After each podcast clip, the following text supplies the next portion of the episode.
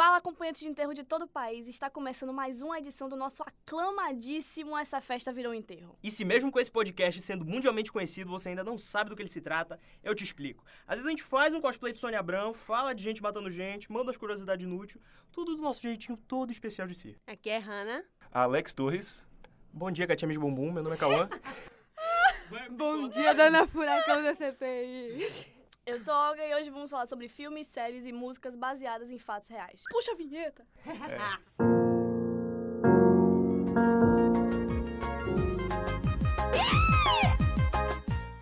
E a gente vai começar falando sobre o aclamado Bohemian Rhapsody, que foi lançado no final de 2018 e contou a história de como Fred Mercury, Brian May, Roger Taylor e John Deacon revolucionaram a indústria musical com a banda Queen. O filme foi indicado para cinco categorias no Oscar 2019, perdendo apenas melhor filme para Green Book, mas levou melhor montagem, melhor edição de som, melhor mixagem de som e melhor ator com Rami Malek. Porém, apesar dele ter sido muito aclamado pela mídia, pela galera e tal, o roteiro tava entupido de erro, que assim, passaria desapercebido por quem assistiu assim, por assistir e tal, ah, eu gosto de Queen. Mas pra quem já leu uma Wikipédia do Queen, ali, pra quem já leu qualquer mini biografia, a pessoa já notou ali uma diferença. Uma bem grande. Uma né? grande diferença. Quem é fã do Queen, que assistiu o filme, sentiu uma pontada no peito, achou que tava infartando, mas era só o roteiro que tava muito errado mesmo. Como uma obra de ficção, é maravilhoso, mas, tipo, uma obra biográfica, parabéns, nota 6. Infelizmente.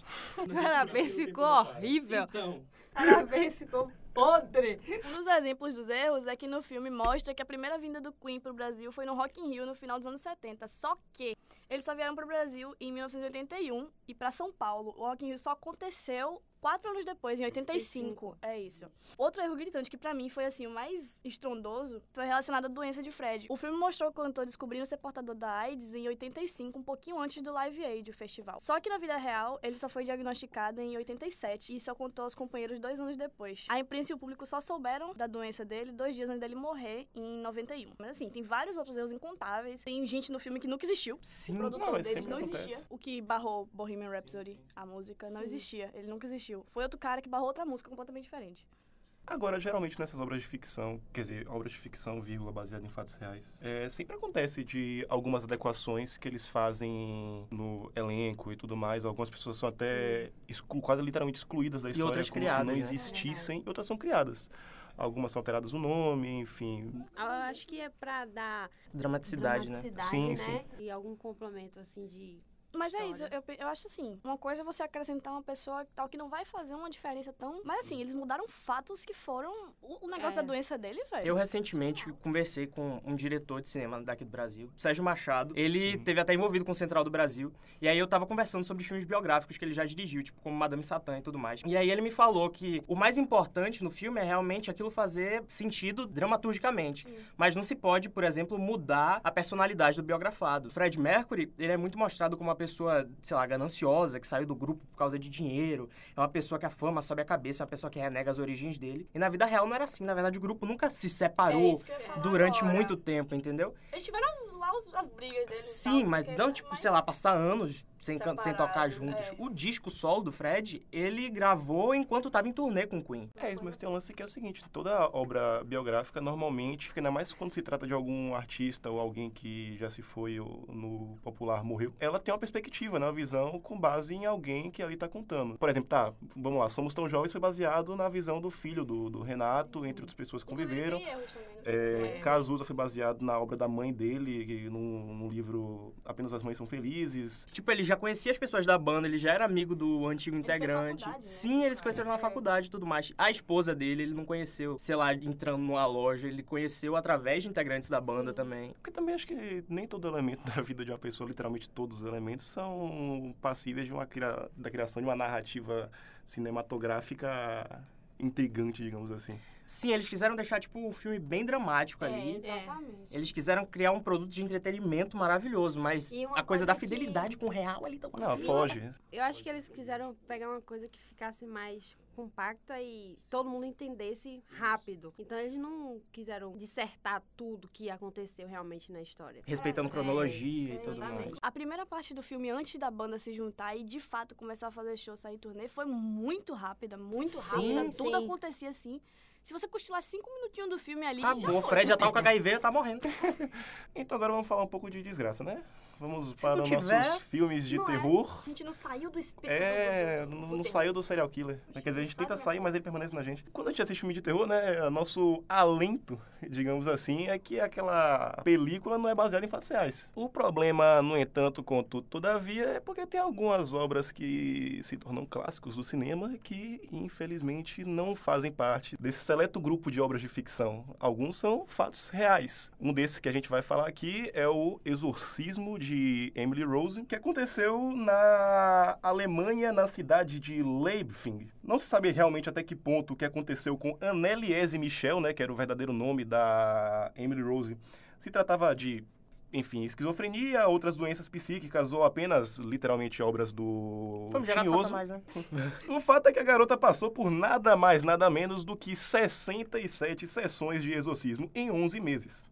No final das contas, é na pouco, pouquíssimos. Eu, inclusive, passei por três ontem. Eu faço dia todo dia de manhã, meu irmão. Se eu não fizer, eu não saio de casa. Tô com a dor na coluna de sair fazendo ponte. Tudo começou quando a Neliese completou 16 anos e passou a sofrer convulsões e foi diagnosticada com epilepsia. Acredito que na época, né, como isso tem muito, muito tempo, a medicina não era tão avançada assim, qualquer caso mais grave da medicina, eles associavam com obras de Satanás. Pra que psiquiatra, né? Se temos Não, ali o, o Frei ali pra... Na época a psiquiatria também nem era lá grande coisa. Psiquiatria era a sua tia-avó que chegava na sua casa pra conversar. Aos 20 anos de idade, depois de tratamentos não funcionarem, a garota já não tolerava mais ver objetos religiosos e havia começado a ouvir vozes. Estou ouvindo Ah, vozes ou é Como a esquizofrenia? filha de Anneliese era muito religiosa, começaram a desconfiar de que a menina não estava realmente doente, mas que poderia, como eu falei, estar possuída por seres malignos. A ficava trancada em uma cela, uma cela, como vocês bem ouviram, com apenas uma cama onde não podia comer, beber qualquer coisa ou sequer dormir. Era basicamente uma solitária. Religião, por que existe? Próximo tema. Durante as sessões, embora não se saiba se pelo sugestionamento da situação, pela loucura ou realmente por forças malignas, a moça se contorcia, tentava resistir às rezas, falava em línguas inteligíveis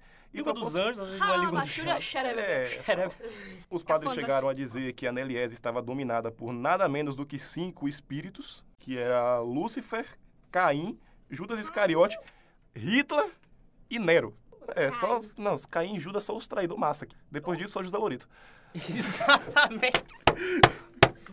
Alex, Ela acabou morrendo por desnutrição, de- depois de tantas sessões em 11 meses, que é um período muito curto de tempo. É incrível como, como os pais não tomaram atitude e falaram, não, tu vai se tratar. Tanto que depois que, que ela morreu, tanto os pais quanto o- os padres que fizeram esses trocentos exorcismos, eles foram presos por homicídio, né? Porque eles negaram o tratamento médico. Então, eu vou falar sobre a série Orange is the New Black, da Netflix, né? A série é baseada em fatos reais. É uma adaptação do livro de Piper Kerman.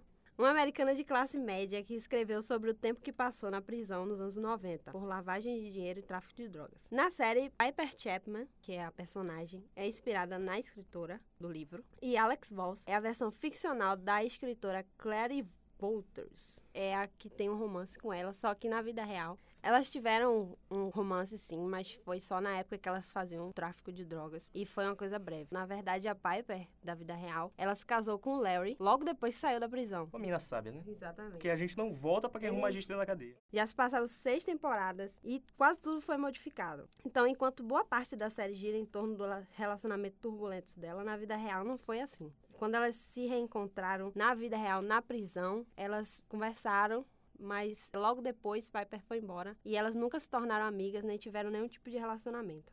Algumas das prisioneiras citadas na série, como Suzanne, Crazy Eyes, Quando eu li o livro, eu vi que realmente uma Crazy Eyes, eu, meu Deus, eu tenho que conhecer essa mulher. Exatamente. Ela e Sofia Burset, a transexual cabeleireira, eram mulheres que Piper conheceu na prisão, que eles colocaram na série. E a série relata, de maneira geral, o cotidiano das prisioneiras na realidade. Tipo, a comida que era muito ruim, as sujeiras que tinham nos boxes.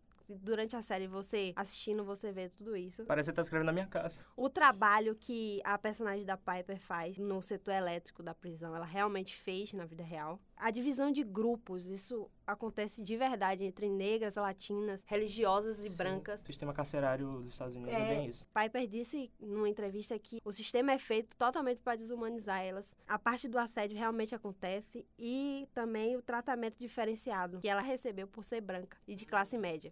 Agora, tipo, negras, latinas, eles já, já tem o caso de assédio sexual que trata na série.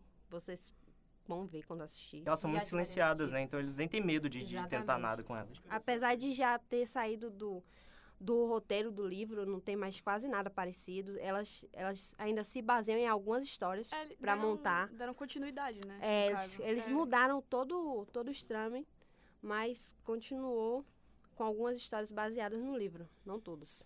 É uma questão interessante até a gente levantar com esse lance da população carcerária e tudo mais, porque acaba virando a segregação da segregação, né? Inclusive, a verdadeira Alex, ela viu que estava tudo diferente ali, da visão Sim. dela, ela escreveu um livro, Ela escreveu né? um livro contando a visão dela, mas tipo os roteiristas da série não contaram com ela pra nada, tipo, não consultaram ela em nenhuma parte. E a Piper Kerman, a original, ela é consultora da série. O livro dela, inclusive, chama Out of Orange, então, quem quiser ir procurar, Sim. procure, porque tem na internet, título galera.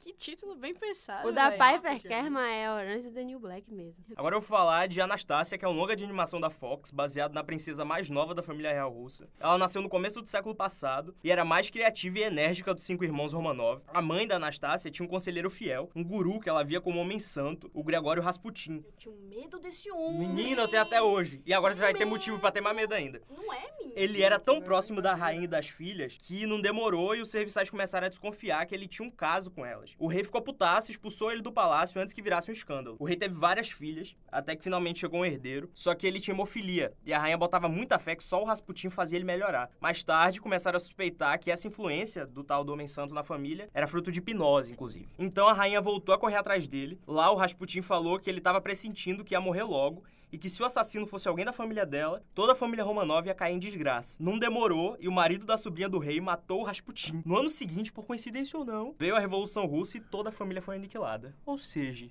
é uma mandiga aí do Rasputin que realmente pegou. Então, o Rasputin, inclusive, é o grande vilão do filme da Fox. A família ficou em prisão domiciliar durante um tempo, até que ordenaram que eles ficassem em fileira para tirar uma foto. Ali a família foi fuzilada. Tudo aconteceu com muito desrespeito, então mataram eles e se livraram dos corpos de qualquer jeito. A falta dos corpos acabou criando essa lenda urbana de que a princesa Anastácia tinha sobrevivido. Aí apareceram as 10 mulheres dizendo que ela era Anastácia. É, lógico. Pois é. A mais conhecida foi a Anna Anderson, que morreu batendo o pé que era. Ela tinha várias lembranças compatíveis e muita gente acreditava nela. A Ana morreu completamente transtornada no hospício, que não é bem uma surpresa.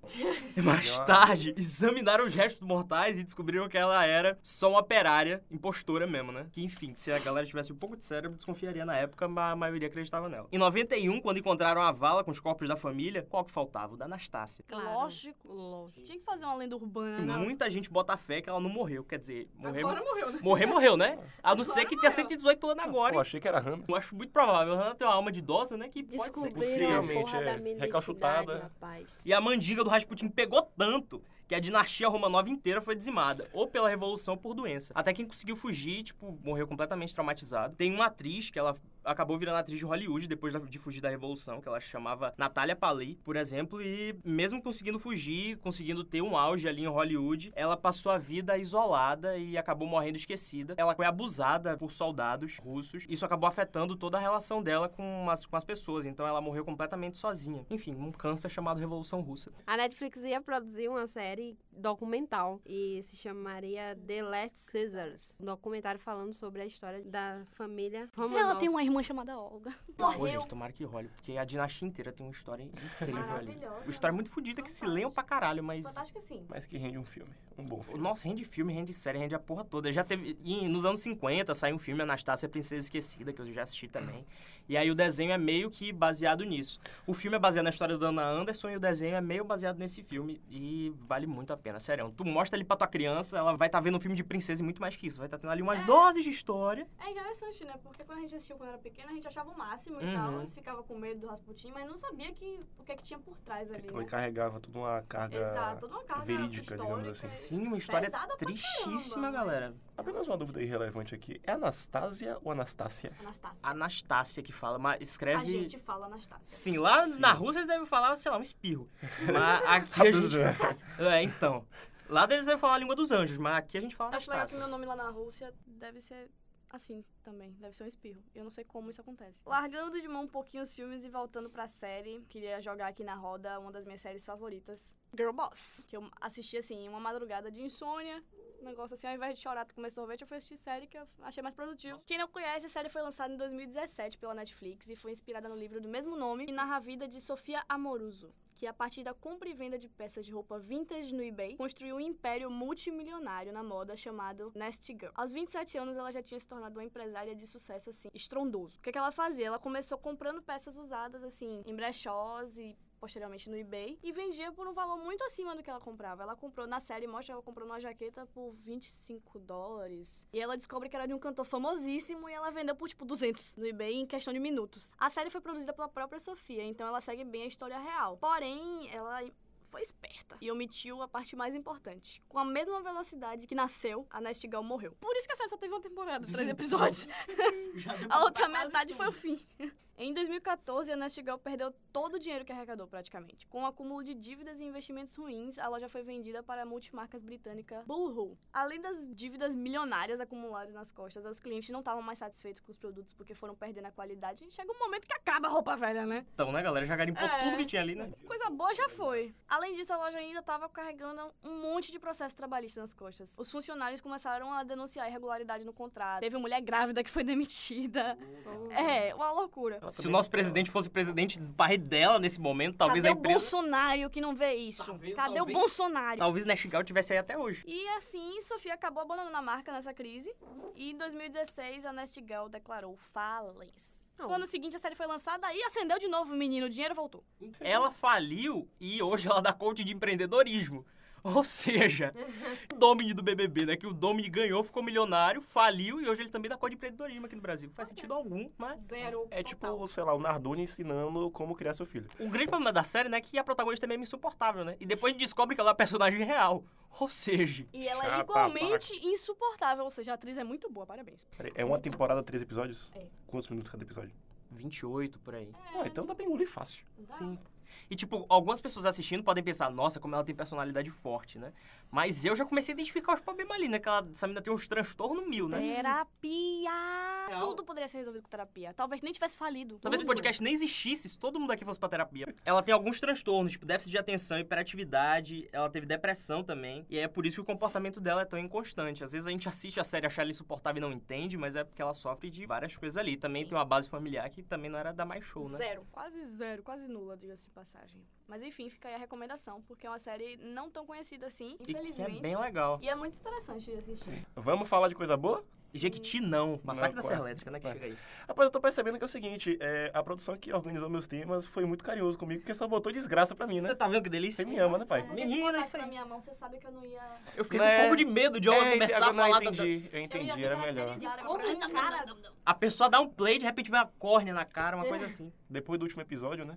Aí se puder, se puder botar aquele o flashbackzinho. Menino, melhor não. Vai narrando aquela pegar porra. tudo, Vai pegar o tempo todo o programa hoje. Mas enfim, vamos falar do Massacre da Serra Elétrica, que é mais um clássico do cinema. O que muita gente não sabe é que a produção cinematográfica foi baseada em uma história real. Entre as décadas de 40 e 50, na região de Plainfield, no estado norte- norte-americano de Wisconsin, Edward Jane, que ficou mais conhecido como Ed Jane, que foi considerado um Edinho, dos né? assassinos. Edinho, inclusive jogou no Vasco esses dias. constância nesse nome, hein? Vale lembrar que nosso querido Edinho, além do Massacre da Serra Elétrica, inspirou outras obras como O Silêncio dos Inocentes e Psicose. Pra você ver, né, que era uma criatura ali bem problemática, né? A gente também tem uma outra pessoa que influenciou bastante psicose, o nome dele é Beisola, realmente. Eu te juro por Deus, a primeira vez que eu vi psicose, eu pensei, meu Deus, então era disso que vinha. Então era disso que vinha a grande família, né? Para torturar suas vítimas, nosso querido Edinho usava uma serra elétrica e facões. Acho que- Eu acho que você falar torturar vítimas e querido na mesma frase não vai dar legal. Lembra que eu falei do dizer PG-13 que a gente tá último? endeusando pessoas erradas, não pode. Eu não acho uma boa ideia. Aqui, Então vamos refazer. Para torturar suas vítimas, nosso menino levado, Edinho, Sim. é, usava uma serra elétrica e facões. A maioria das vítimas desse serial killer eram mulheres. Ah, outra característica peculiar do assassino era o canibalismo. Eu não contava com essa informação, na verdade. Olga contava. Olga tá sempre esperando chegar o que canibalismo. será? Olga estava atentíssima a este Ela tá fato. sempre ali, seca pra ver o canibalismo. Edinho arrancava as partes do corpo de suas vítimas, como a cabeça e os órgãos, e cozinhava para poder. é, como Que eu bom, né? falei, Comer cru faz mal consumir. também. É, logicamente, vai que pega ali uma salmonela. É verdade, não pode. Além disso, ele tirava a pele das pessoas para fazer máscara ou peças de roupa que usava. Isso Meu Deus, ele vestia as vítimas. Sim, sim, Ele exatamente. se vestia das vítimas, entendi. Se alguém quiser ver alguma coisa dessa, tem no Google. Não que eu tenha pesquisado, mas tem umas fotos, tem um abajur ótimo, tem um cinto feito de mamilo. Um cinto um pouco polêmico demais. Percebi que eu tenho que parar de fazer comentários, eu vou deixar Alex falar. Eu acho que o, o grande plano dele era abrir o... Alô, Etna! Fica aí a dica, hein? Acho que o grande plano dele era acabar abrindo a loja de estofado. Reciclagem. Então. Ô, galera, não É, faça não, enfim. pelo amor de Jesus. Bom evitar, hein? Edinho também costumava roubar partes do, de cadáveres no cemitério. Ah, Sim, sim, ele invadia o lugar lá dos defuntos e raptava, se é que pode falar assim. Não tá mais usando, né? Vou levar pra mim. Ah, ele vai usar não pra vazar. Menino do céu, a pessoa Tá vai, né? guardado aqui. Logicamente, antes da composição, né? Doença mental. Será? É porque acho que não dá pra trabalhar muita coisa com esqueleto, né? É porque ele fazia Ah, coisa coxa estofado. de né? Ah, é verdade. Com esqueleto? Ah, vai fazer um abajur, bota um em cima do outro.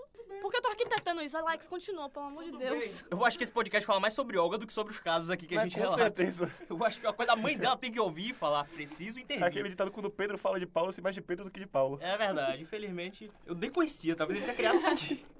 Esse, é- esse é um ditado bíblico, cara. Ah, não fiz a Tá catequese. explicado. É, Faltei a catequese, por isso infelizmente. Ah, um dos casos relacionados ao assassino que mais chamou a atenção ocorreu em 1947. Georgia Weckler, de apenas 18 years old, para os que não entendem o inglês, é 8 anos de idade, desapareceu de Esse forma apresentador não tem no Brasil, infelizmente. misteriosa. A gente trouxe de fora pra... É tudo por vocês, meninas. A gente pagou a importação pra isso. A gente trouxe do 15 AliExpress. reais de taxa dos Correios. Privatiza Bolsonaro. Véi, sabe um grande erro? Quando a gente entrou aqui nesse enterro, nesse cemitério aqui, pra gente gravar essa festa Peraí, do você tá enterro... falando do enterro do pivete aqui ou do enterro do, Não, ele tá do falando do programa? nosso enterro, do programa... do- Do nosso Não, programa. ele não vai ser, não vai levar muito tempo A enterrado. nossa Ah. vida que é um enterro mesmo. A gente chegou aqui e o ar-condicionado tava desligado. A gente falou, mantém desligado. Acabei de notar aqui que foi o grande erro. Tá suando, Eu bebê. tô aqui, cara. Galera, eu vou sair daqui tomado banho. Tá Inclusive, difícil. eu percebo um Porra, pouco de rosto na, no seu suor. No meu suor, então dá pra fritar um pastel aqui. Uma, uma banana real. Valeu, Raimundão. Vai lá, Vai prossiga. voltar pro Badu agora. Enfim, só pra retomar aqui de onde a gente parou, né? Parou no menino de Da- 18 na- de, years de old. 18 years old. 18 não, porra. A gente não te importou pra isso, não. Tá vendo? Compra essas porra no AliExpress.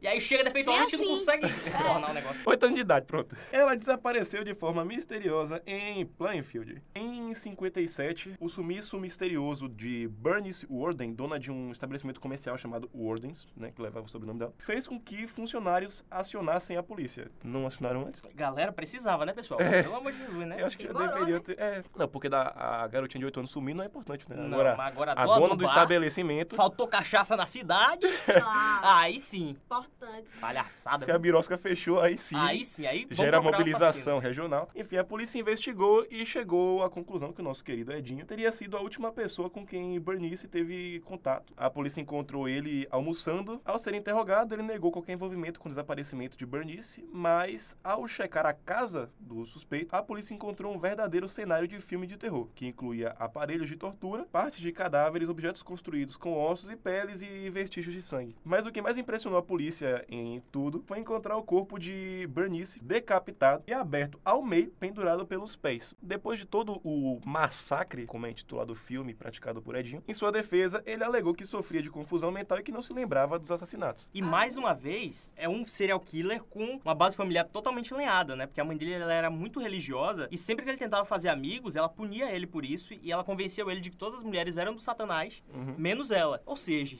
um- uma coisa é ele trabalhar desde a infância, né? Pra crescer e sair matando o pessoal. Não sei como é que o povo se surpreendeu ainda. E ele passou os últimos dias dele no, no- no hospital psiquiátrico, no caso. Tá frio, Olga? Não. Acho que a gente se arrependeu de novo de ter mexido com ar-condicionado.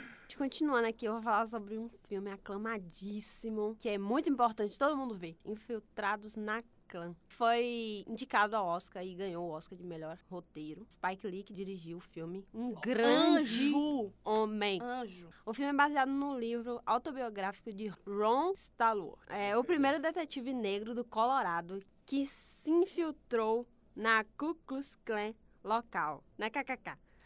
Se comunicando com outros membros através de telefonemas e cartas. E quando precisou estar presente fisicamente, enviava outro policial branco no seu lugar. Depois de meses de investigação, Ron se tornou líder da seita e foi responsável por sabotar vários crimes de ódio. O filme é bastante fiel ao livro, mas não todo, porque sempre tem algumas mudanças, como a gente já falou aqui. Eles complementam algumas coisas para que fique mais dramático. Eles davam muita fuga na ordem cronológica real dos fatos? No filme se passa em 1972, mas na verdade aconteceu em 1978. Então essa ordem cronológica é meio diferente. Mas a, o histórico do filme, a história, o cara mesmo, é bem fiel. É isso que eu digo. A gente faz ter sentido dramatúrgico ali, mas continua Exatamente. sendo o mesmo cara, a personalidade É, segue parecida. pequenas, Sim, assim. Isso porque não é uma personalidade tão famosa quanto o Fred. Mercury, né, pessoal? Então ele passou por muita coisa antes de ser detetive infiltrado. Sofreu vários tipos de racismo dentro da própria delegacia. Que não é surpreendente, Que né? não é surpreendente. Na época, ele sendo um policial negro dentro de um, um departamento só de policiais brancos. Então, sua primeira missão foi monitorar uma reunião dos Panteras Negras. Ele ser negro ajudou muito a entrar. Que na época o movimento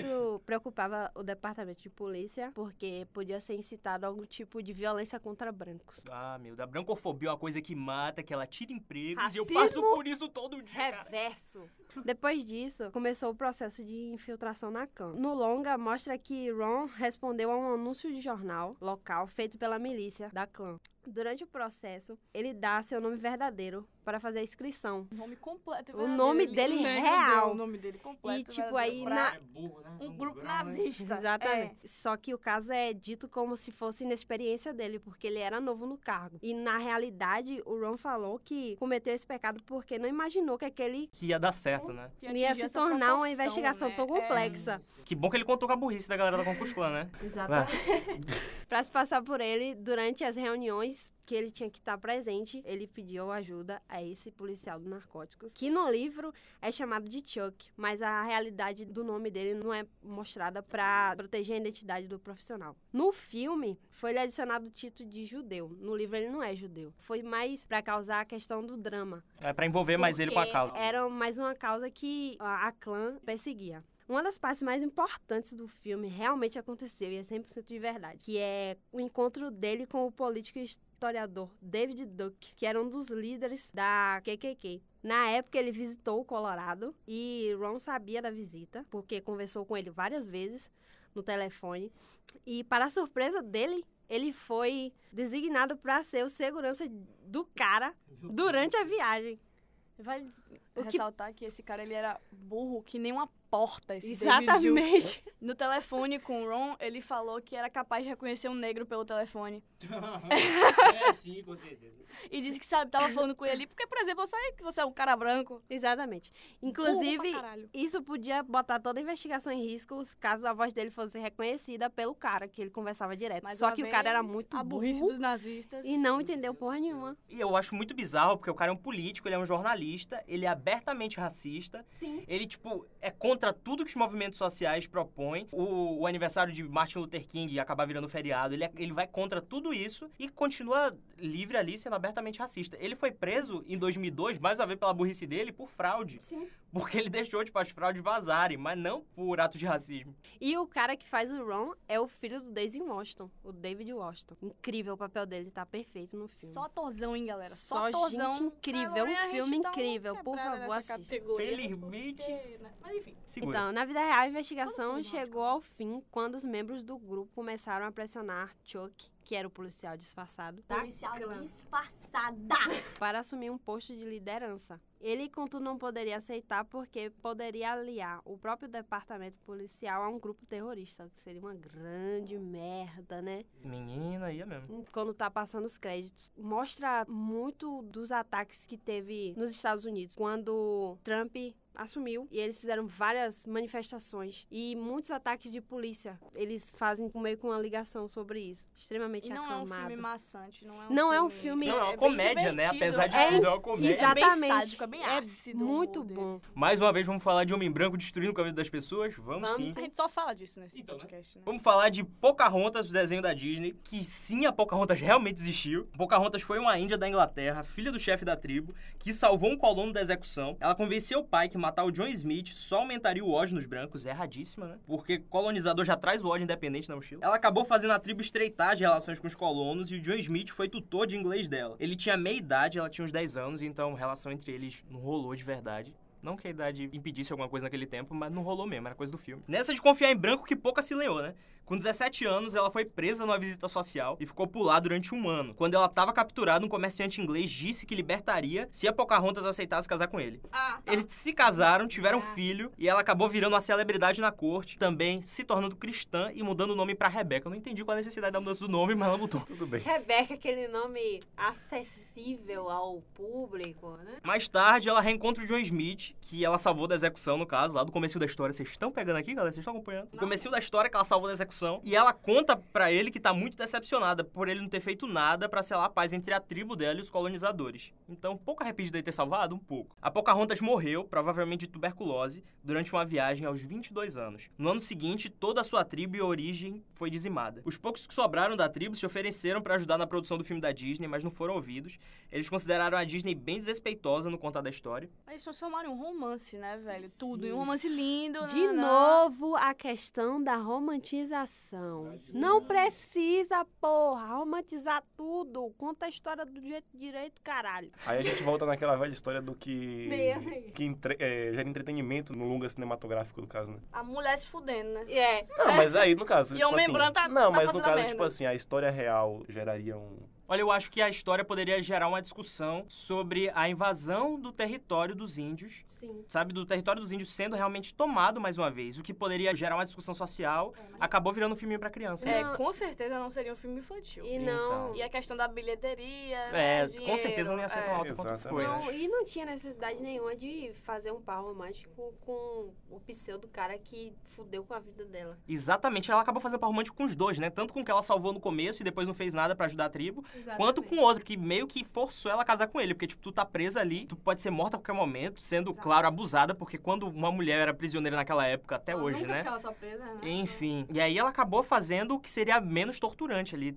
Geral achando que a história ia acabar com a Pocahontas virando MC. Infelizmente, não foi dessa vez Eu ainda. tava querendo fazer uma piada com isso, mas eu tava tentando elaborar aqui. Seguindo no baseado em fatos reais, na- nas desgraças que acontecem, acaba virando um filme que a gente nem acredita, The Act, que lançou agora. Não assisti ainda, mas a história é extremamente Dolorosa, Dá calafrio, porque você não, quer, não consegue acreditar que aquilo é real, né? A história é muito, muito pesada sobre a mãe que inventou a doença da filha por toda uma vida e a Inventou mãe- várias doenças, né? várias doenças. A menina, ela e ela é a menina extremamente conseguia andar, saudável. né? Ela era completamente saudável. Ela raspava a cabeça da menina pra menina pare- aparentar ser careca por conta de tratamento. Ela não deixava a menina levantar a cadeira de rodas quando tava fora de casa. Ela cometia atrocidades, assim, coisas inimagináveis com a própria filha. Exatamente. Até o dia que Que a menina arranjou um namorado virtual. Um web namorado. Tá vendo? Nem sempre é ruim, nem sempre você vira corno. Às vezes você entra no Badu e se arranja um cúmplice pra ti, tá vendo? Maravilhoso que o nosso diretor, ele está nesse momento baixando no Badu e talvez ele tenha acabado de encontrar ali alguém pra ajudar ele num, serviço. Ou talvez ele esteja sendo cúmplice. Olha, Ele ajudou ela a matar a própria mãe. maravilhoso. E tipo, ela não só matou, como ela depois ela postou no Facebook, o que é importante. Um grande texto. existe. Ela botou That bitch is dead. Sim, e não tem só o, o post dela até hoje, como tem os comentários e uma galera falando, não, com certeza hackearam ela, ela é doce, ela nunca falaria isso. Tem uma galera planejando entrar com arma na casa dela, porque achou que ela foi sequestrada e tava mexendo no Facebook dela. Exato. Mas não, no fim foi ela mesmo que cansou da cara da mãe e fez isso. Eles conseguiram reproduzir muito bem. As atrizes são incríveis. Muito parecido. Sair daqui e caçar no Xvideo já, porque no Xvideo tem tudo, né? Vai que tem também. Sim. Falando um pouquinho sobre músicas, eu queria aqui fazer uma mençãozinha honrosa a Eric Clapton, que fez duas músicas lindíssimas. Todo mundo já escutou em algum momento e tal, porque não são músicas que você para pra ouvir, mas na rádio toca, às vezes em algum... Na CIA. Na CIA, Na né? Rachel, Fica aí, é. menção honrosa. Ronald, eu nunca vou te esquecer. Corta isso. Minha amiga Olga que trabalhou um tempo na CIA tem um certo rancor certo aqui. rancor e um certo atrite, artrose aí. Então, Eric Clapton compôs duas músicas, uma chamada Circus e a outra Tears in Heaven. Nessas duas músicas, ele aborda a dor trágica da perda de seu filho Connor, de 4 anos, que faleceu ao cair da janela do 53º andar do prédio de um amigo de sua mãe. E Circus foi escrita pensando na última noite de Clapton com o filho. Eles foram pro circo e aqui tem uma, uma passagenzinha onde ele explica a música. Ele fala... Depois do show, estávamos voltando para Nova York e tudo que ele conseguia lembrar, tudo que ele podia falar era desse palhaço. Ele tinha visto um palhaço com uma faca que eu não vi. Mas que lembrança boa pra se guardar teu filho, né, pessoal? Um palhaço que corria por aí balançando uma faca. O que era assustador, mas ele gostou. Quer dizer, isso deixou animado. E isso está na música.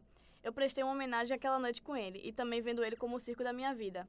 Você sabe, essa parte específica da minha vida agora saiu da cidade. Outra música que também é baseada em um fato real, assim, é a música Fix You, do Coldplay, que o Chris Martin fez pra a esposa dele, que na época era Gwyneth Paltrow. Ele fez a música quando o pai dela morreu e ela entrou num estágio de muita tristeza. Falando em grandes músicas da música pop mundial, vale pontuar que a borboleta do Xuxa Só Para Baixinho Zoom foi composta em homenagem à filhada de Xuxa, que morreu de meningite. Não esperava por Seríssimo. essa- por essa- Todo mundo achou que ia ser uma piadoca, né? Mas não, a gente traz aqui um- uma emoção pra vocês, pra família brasileira. Aqui é quase uma hora do faro. Já que você entrou nessa questão da música nacional, né, de fatos reais e tudo, tem duas que são bem conhecidas, na verdade, que é Flor de Lis e Djavan. A gente sai da Xuxa e vai pro Djavan. Flor de Lis conta a história da esposa do Djavan, que morreu no parto, tá, para ter a filha dela. Inclusive, no, no trecho da música, ele fala da flor que brotou Maria, Maria. nem Margarida nasceu. Margarida seria a filha dele e Maria era a esposa. E outra que também é, acho que até é mais conhecida porque, enfim, foi mais recente, então... Que é Eu Trem Sei, bala. Ah. Eu Sei de... O Sol, de Vitor Clay. Papas da Língua, é, que conta a história da esposa do vocalista que morreu afogada numa praia. Que ele fala, vou jogar no mar flores pra te encontrar. Menino. Eu não... É, enfim, nada assim, se formos falar de músicas baseadas em fatos reais, dá pra pegar a discografia da Taylor Swift, né? Inteira, né? Também rola de ter, tipo, lenda urbana dizendo que a música é baseada em fatos reais e ela não ser. Esses dias vocês estavam até discutindo de. Acho que foi Olga. Kicks. Não, tá falando de uma mais importante, da banda Cine. Porque as cores lá fora me disseram pra continuar. Que a galera falava que era pra menina que morreu, né? Eu não consigo falar, não, porque é muito triste. Mas é mentira, né? A menina não morreu. No meu coração, não, hein? No seu coração ela morreu, Olga. A gente vai respeitar isso. O rolê é que na época, como na época de sim, na internet, se você falasse um A era verdade, rolou os boatos de que a história era baseada no, no romance que o vocalista teve. E em que em determinado momento ele perdeu a parceira. E aí ele fez essa música aí e tal, de superação e pá. Só que o hoax foi tão grande que até ele se envolveu. E eu lembro até hoje tem uma filmagem, eu chorando, desesperado em casa. Meu ele Deus. chorando no show, soluçando, cantando assim, a plateia cantando junto. Acho que tava até chovendo pra dar um, um, um áudio de dramaticidade maior. Ele já desmentiu, ele falou. Uma música que foi criada uma mentira ao redor também foi Pumped Up Kicks, de Foster the People. E a mentira foi criada foi que foi baseada no massacre de Columbine. Porque na música fala de um menino entrando, no- fazendo um massacre na escola e tal. Ele fala, vocês que têm os tênis bonitinhos e tal, os tênis mais caros, corram o mais rápido que puderem da minha arma, das- da minha bala e tal. Mas já foi desmentido várias vezes E a galera sobre os segue vocalistas, acreditando é, pelos vocalistas da banda e sempre vem esse assunto à tona, eles já não aguentam mais. Inclusive agora que teve esse massacre aqui no Brasil, veio essa merda desse assunto à tona de novo. Agora, no final, quem tiver dica aqui, joga pra vocês. Eu quero indicar o livro A Maldição da Família Romanov, que é um livro que eu tô lendo agora, que trata sobre ali a dinastia inteira. É de um historiador muito massa, que ele já falou sobre o início da, da dinastia, agora ele fala sobre a derrocada da dinastia. Que o livro de Lucinha Araújo, Apenas as Mães São Felizes, é bem interessante. No último episódio, o Olga recomendou aqui a primeira temporada de American Crime Story, e eu queria dizer que eu vi, tô achando muito massa, só, só não tô conseguindo levar o Ross a sério como o pai da Kim Kardashian. Eu queria indicar também Spotlight, que é um filme baseado em fatos reais, que é sobre uma redação de um jornal que recebe uma denúncia. Falam que padres abusam sexualmente de crianças em algumas igrejas. Eles vão lá e fazem toda uma investigação e publicam toda uma matéria sobre, expondo todos esses padres. Falando agora literalmente de coisa boa, realmente, de fato, é, tem o filme Mãos Talentosas, que conta a história do primeiro neurocirurgião negro. Conta a biografia dele desde, desde, desde a infância, todo o preconceito que ele sofreu na, na escola, dificuldades que ele enfrentava. Né? No, no começo, ele era um aluno muito ruim, abaixo do, da, da média e tudo mais, mas que com o tempo ele foi se interessando pelos estudos e conseguiu chegar onde chegou. Inclusive, acho que hoje ele é político nos Estados Unidos. Nas eleições passadas, ele foi um dos cotados a substituir Donald Trump pelo Partido Republicano. Estando no Partido Republicano, não sei se é coisa boa, mas show. Vou pesquisar depois. Ok. Bom, galera, essa festa virou mais um enterro. Siga no Spotify, muito importante. Se você não é minha mãe, mais importante ainda, No porque só tem ela, cara. Tem Spotify? Tem, cara, tu não sabia? Não sabia não, velho. Então, no Spotify. Então, gente, é isso. A gente vai ter que ir embora agora, porque O cemitério já vai tá ser desligando as fechado. luzes, infelizmente. Tá Que muito luzes? calor aqui, né? Eu vou ter que voltar pra minha tumba, licença.